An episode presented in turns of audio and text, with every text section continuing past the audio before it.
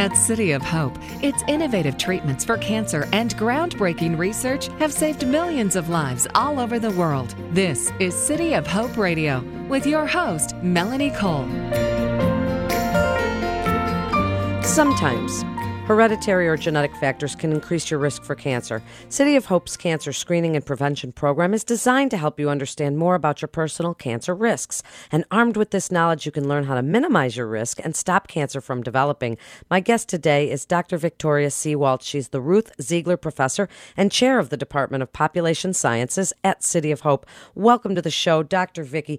Let's talk about early detection because I think everybody wants to know can we catch cancer early so that I have a better chance of living a long, high quality of life? Tell us what's going on in the world of early detection. So I think that we're making some progress, and but there's more progress to be made.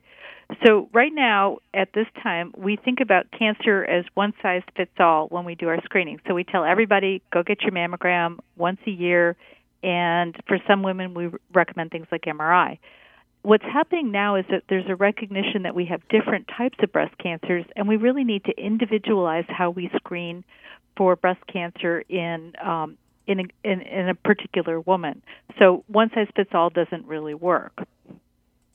Well, it certainly doesn't. So we all hear about taking, you know, getting our mammograms, or if you have dense breast tissue, maybe going for a 3D or an ultrasound after.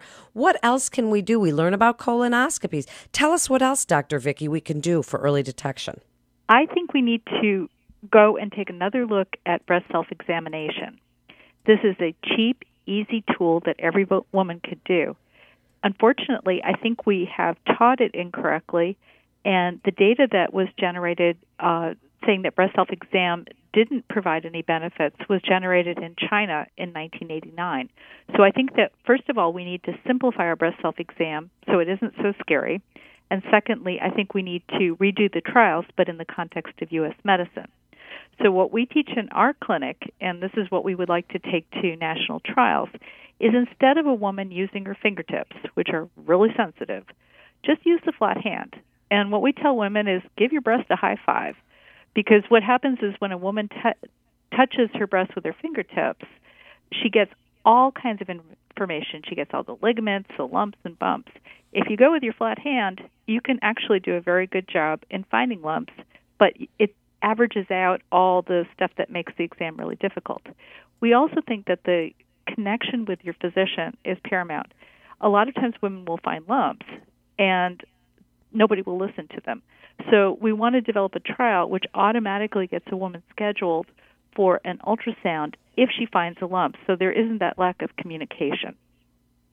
Do you want women to lie down while they're doing that or be sitting up? What position? Because that's one of the best tips I've heard in a very long time to give yourself a high five and use a flat hand. Should we be lying down or sitting up? I think that either position is okay.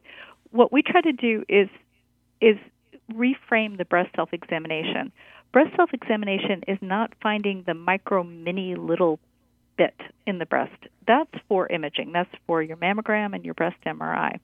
What breast self examination, I think, does very well and has done very successfully in our clinic is it finds the fast growing cancers, the interval cancers that occur between screening. And so we tell women do it like you're brushing your teeth. You know, put your bra on don't spend you know don't make this a cancer finding expedition. Just say you know i'm brushing my teeth i'm putting my bra on. Do it in whatever position uh, feels comfortable. You can even do it with your clothes on with your bra on. Um, usually cancer lumps that are growing rapidly are easily found by the woman. It's figuring out what's normal that's really difficult for us as women. So if you do a flat hand in whatever position makes you happy with your clothes on that really can be very helpful in finding the fast growing cancers, but filtering out all the normal stuff that's part of a normal woman's breast. That's really great information. Now, tell us a little bit about prevention. Is there some certain bits of advice that you give doing what you do for a living and in the Department of Population Sciences, seeing the statistics and what people do? What, what is your advice for prevention? Well, I think first of all, women in my clinic tell me something which is very important. We're not just breasts. And as a woman, I'll tell you, I'm not just breasts, I'm a whole person. So prevention has got to make the whole woman healthy. So one of the things that we focus on is exercise. Exercise is been shown to be effective in preventing breast cancer recurrence, preventing the initiation of breast cancer, and it also is important in preventing Alzheimer's disease, disease cardiovascular disease, stroke. So we think exercise is whole woman medicine. Uh, we also screen for something called insulin resistance. In the past, what we did is we waited for women to develop diabetes. Diabetes is where the pancreas burns out. Now, we treated diabetes very differently than we treated heart disease. Heart disease, we do prevention. So the equivalent of what we're doing with diabetes is we're saying, oh, well, we'll just wait until somebody has a heart attack and they have heart failure and then we'll treat it.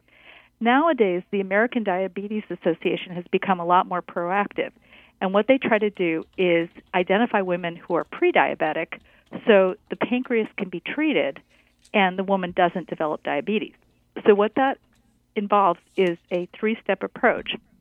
So, what, it, what the woman does is she's identified as having an increased hemoglobin A1C, and so that's just the normal thing you do at your doctor's office. And if a woman has a hemoglobin A1C of greater than 5.7 or less than 6.3, then she's pre diabetic.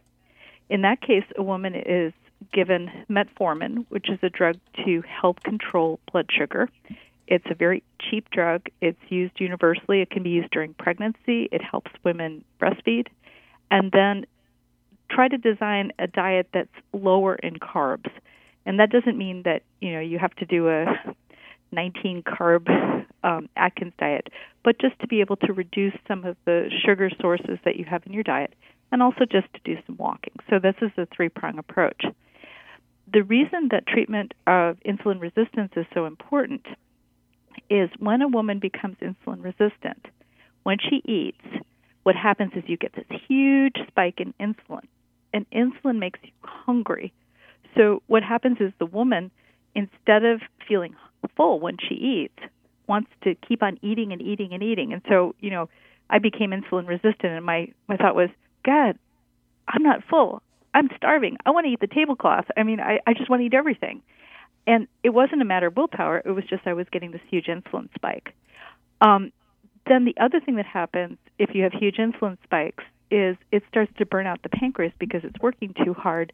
And then also it becomes impossible for the woman to break down her fat sources. So the using metformin helps the woman to break down fat and also helps to end these really huge insulin surges. So I think what's being proposed right now by the American Diabetes Association is really important, but it's also cancer fighting because insulin is the thing that stimulates a lot of the bad um, cells in the breast to become worse. And so insulin will go make cancers aggressive, but we also think it plays a role in starting cancers.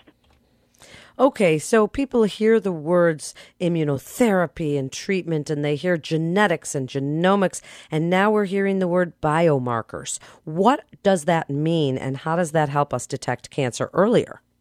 So, biomarkers are proteins or messenger RNA, so different components that make the building block of cells that are used to test cells to figure out how bad or not bad they are when a pathologist looks at cells under the microscope, they can look at kind of how they look, but they don't know what their biology is.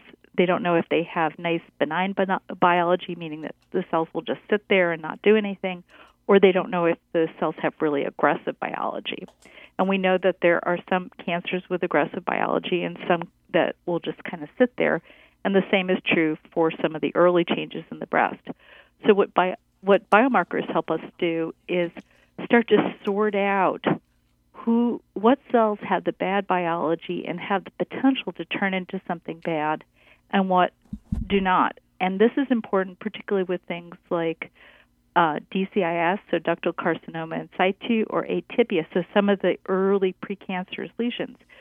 We know that some we overtreat, we do too much surgery, too much radiation, and we know that maybe some we undertreat. So this is going to help us sort out who are the bad actors and who are the ones that we don't have to be so aggressive with.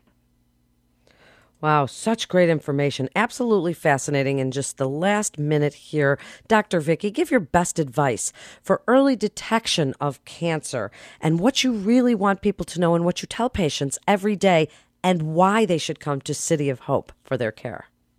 So I think first thing is keep your body healthy, and the second is don't miss your screening appointments. Well, that's very good advice. And what about City of Hope? Tell us about your team. City of Hope is awesome. Um, I love being here. Uh, there's a huge group of very kind and decent people who are dedicated to making people healthy. We have geneticists, we have surgeons, and everybody is there acting to help women. And I think everybody here sees the woman as a whole person. We look at the whole body, the whole the spirit, the mind, and we look at the family as well. So um, I'm just very excited to be here and part of the City of Hope team. Thank you so much, Dr. Vicki, for being with us, and I applaud all the great work that you do at City of Hope. You're listening to City of Hope Radio, and for more information, you can go to cityofhope.org. That's cityofhope.org. This is Melanie Cole. Thanks so much for listening.